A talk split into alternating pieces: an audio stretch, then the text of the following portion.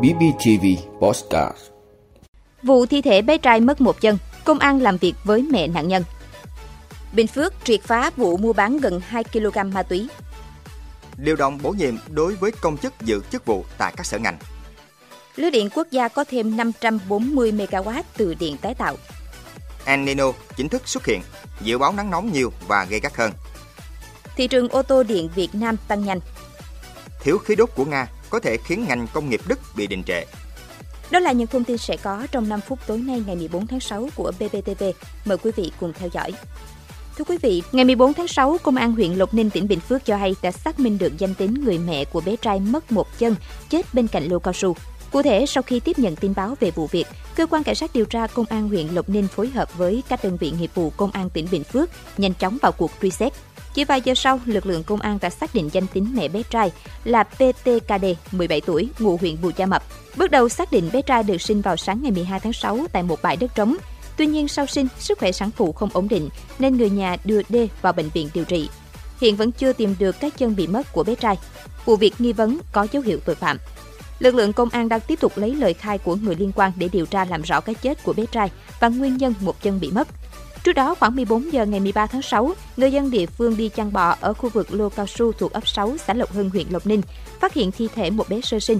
Sau đó, người này báo cho người dân gần đó cùng đến kiểm tra. Thời điểm phát hiện, nạn nhân là một bé trai sơ sinh nằm trên đường bê tông cạnh lô cao su. Trên người bé trai dính nhiều đất, một bên chân phải mất gần hết. Ngay sau đó, sự việc được trình báo đến chính quyền địa phương. Thưa quý vị, Công an thành phố Đồng Xoài vừa cho biết đơn vị vừa triệt phá thành công vụ mua bán trái phép chất ma túy với số lượng lớn. Cơ quan công an đang tạm giữ hình sự một đối tượng để điều tra. Sau nhiều ngày bí mật theo dõi và mật phục, đến khoảng 22 giờ 50 phút ngày 12 tháng 6, Công an thành phố Đồng Xoài phối hợp với Công an xã Tiến Hưng bất ngờ kiểm tra hành chính nơi ở của Điểu Văn Minh, sinh năm 2001, thường trú ấp Thạnh Đông, xã Lộc Tấn, huyện Lộc Ninh và hiện Minh đang thuê trọ tại một nhà trọ thuộc ấp 3 xã Tiến Hưng, thành phố Đồng Xoài. Tiến hành kiểm tra, lực lượng công an phát hiện và bắt quả tang Minh có hành vi mua bán trái phép chất ma túy.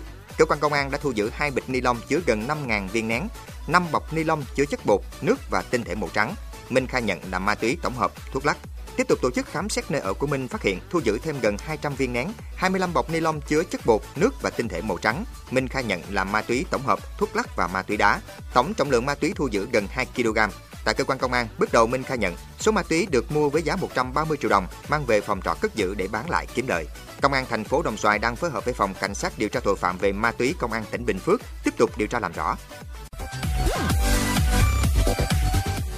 Thưa quý vị, sáng nay, Chủ tịch Ủy ban Nhân dân tỉnh Trần Tuệ Hiền đã chủ trì lễ trao các quyết định điều động bổ nhiệm, lãnh đạo đối với công chức giữ chức vụ tại các sở ngành. Tại buổi lễ, Chủ tịch Ủy ban Nhân dân tỉnh Trần Tuệ Hiền đã trao quyết định bổ nhiệm ông Lê Văn Sâm, trưởng phòng nội chính văn phòng Ủy ban Nhân dân tỉnh, giữ chức vụ phó chánh văn phòng Ủy ban Nhân dân tỉnh. Đồng thời trao quyết định điều động và bổ nhiệm bà Phan Thị Kim Oanh, Phó Bí thư huyện ủy, Chủ tịch Ủy ban nhân dân huyện Hớn Quản, giữ chức vụ Phó Giám đốc Sở Kế hoạch và Đầu tư. Phát biểu tại lễ trao quyết định, Chủ tịch Ủy ban nhân dân tỉnh Trần Tuệ Hiền chúc mừng hai cán bộ vừa được bổ nhiệm, đồng thời đánh giá cao những đóng góp trong thời gian qua. Chủ tịch Ủy ban nhân dân tỉnh Trần Tuệ Hiền cho rằng đây là hai cán bộ trẻ đã trải qua nhiều nhiệm vụ, vị trí, đơn vị công tác khác nhau nên có nhiều cơ hội để rèn luyện, trưởng thành và tiếp tục nỗ lực cống hiến, phấn đấu hơn nữa trong thời gian tới. Ở cương vị mới, hai cán bộ sẽ tiếp tục nỗ lực xây dựng tập thể cơ quan đoàn kết vững mạnh, hoàn thành tốt nhiệm vụ được giao.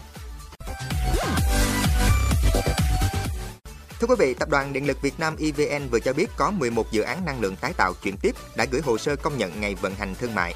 Trong đó có 10 dự án, phần dự án với tổng công suất gần 540 MW được phát lên điện lưới.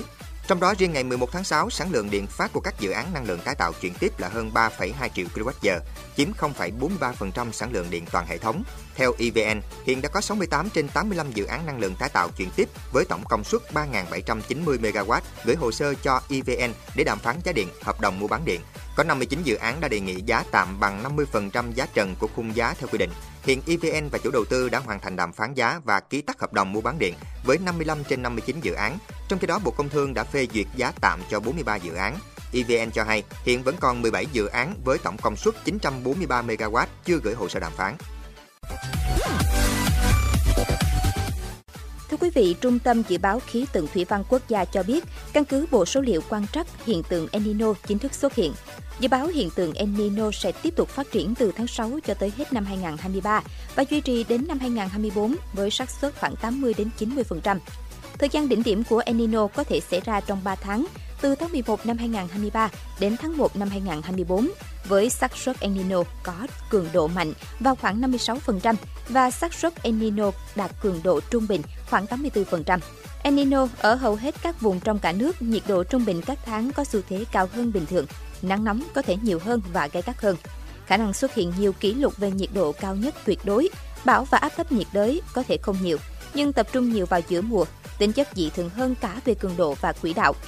El thường gây thâm hụt lượng mưa ở đa phần diện tích cả nước với mức phổ biến từ 25 đến 50%. Vì thế, nguy cơ cao sẽ ra khô hạn cục bộ hoặc diện rộng ở những nơi có nhu cầu dùng nước nhiều cho sản xuất và sinh hoạt trong các tháng mùa khô năm 2023 và những tháng đầu năm 2024 trên phạm vi toàn quốc. Mặc dù El Nino gây thiếu hụt về lượng mưa, nhưng có một số đợt El Nino trước đây cho những kỷ lục về lượng mưa lớn nhất trong 24 giờ và số tháng liên tục hụt mưa ở một số nơi. Thưa quý vị, tại buổi giới thiệu triển lãm thương mại ngành công nghiệp dịch vụ ô tô 2023, ông Canvin Lau, giám đốc công ty trách nhiệm hữu hạn Mesh Funkers Hồng Kông, đại diện ban tổ chức đánh giá Việt Nam có tiềm năng trở thành một trong những quốc gia thành viên ASEAN đầu tiên đáp ứng nhu cầu tiêu thụ và sản xuất xe điện đang tăng nhanh. Hiệp hội các nhà sản xuất ô tô Việt Nam dự báo quyền sở hữu ô tô điện sẽ đạt 1 triệu vào năm 2028 và đạt 3,5 triệu vào năm 2040. Tuy thị trường nhiều tiềm năng, nhưng ngành công nghiệp ô tô của Việt Nam vẫn còn non trẻ về mặt thị trường, thương hiệu cũng mới. Do đó, các chuyên gia cho rằng doanh nghiệp Việt cần chủ động tìm kiếm cơ hội để thu hút các nhà đầu tư xây dựng nhà máy tại Việt Nam, đồng thời nâng cao năng lực, chú trọng đào tạo chuyên môn. Triển lãm thương mại ngành công nghiệp dịch vụ ô tô 2023 dự kiến diễn ra từ ngày 23 đến ngày 25 tháng 6 tại thành phố Hồ Chí Minh, thu hút khoảng 450 đơn vị tham gia đến từ 21 quốc gia và vùng lãnh thổ như Hoa Kỳ, Úc, Pháp, Đức, Ấn Độ, Hàn Quốc, Đài Loan. Thưa quý vị, Đức sẽ phải thu hẹp quy mô hoặc thậm chí dừng sản xuất công nghiệp nếu việc vận chuyển khí đốt tự nhiên của Nga qua Ukraine bị ngừng lại vào năm 2024. Bất chấp việc Kiev cáo buộc Moscow gây hấn, Nga vẫn tiếp tục tuân thủ hợp đồng vận chuyển khí đốt và trả phí quá cảnh cho Ukraine. Tuy nhiên, với hoàn cảnh hiện tại, rất khó có khả năng thỏa thuận sẽ được gia hạn sau khi hết hạn vào cuối năm 2024. Trong khi Berlin tuyên bố đã từ bỏ hoàn toàn việc nhập khẩu khí đốt của Nga kể từ tháng 1, các quốc gia EU khác vẫn dựa vào Moscow để đáp ứng nhu cầu năng lượng của nước mình. Theo giải thích của Bộ trưởng Kinh tế Đức Robert Habeck, nếu Áo, Slovakia, Italy và Hungary bị cắt điện, các quy tắc chia sẻ khí đốt của EU sẽ yêu cầu Đức hỗ trợ họ. Điều này sẽ dẫn tới vấn đề cho các lĩnh vực sử dụng khí đốt của ngành công nghiệp Đức. Bộ trưởng Habeck lập luận rằng việc xây dựng các nhà ga trung chuyển khí đốt tự nhiên hóa lỏng LNG mới trên bờ biển Baltic là điều cần thiết, qua đó cho phép Berlin nhập khẩu khí đốt từ Mỹ và Trung Đông. Tuy nhiên, cư dân địa phương và các nhóm môi trường đã tìm cách ngăn chặn việc xây dựng này. Vị đã luôn ủng hộ các chương trình của Đài Phát thanh truyền hình và báo Bình Phước. Nếu có nhu cầu đăng thông tin quảng cáo ra vặt, quý khách hàng vui lòng liên hệ phòng dịch vụ quảng cáo phát hành số điện thoại 02713 887065. BBTV, vì bạn, mỗi ngày.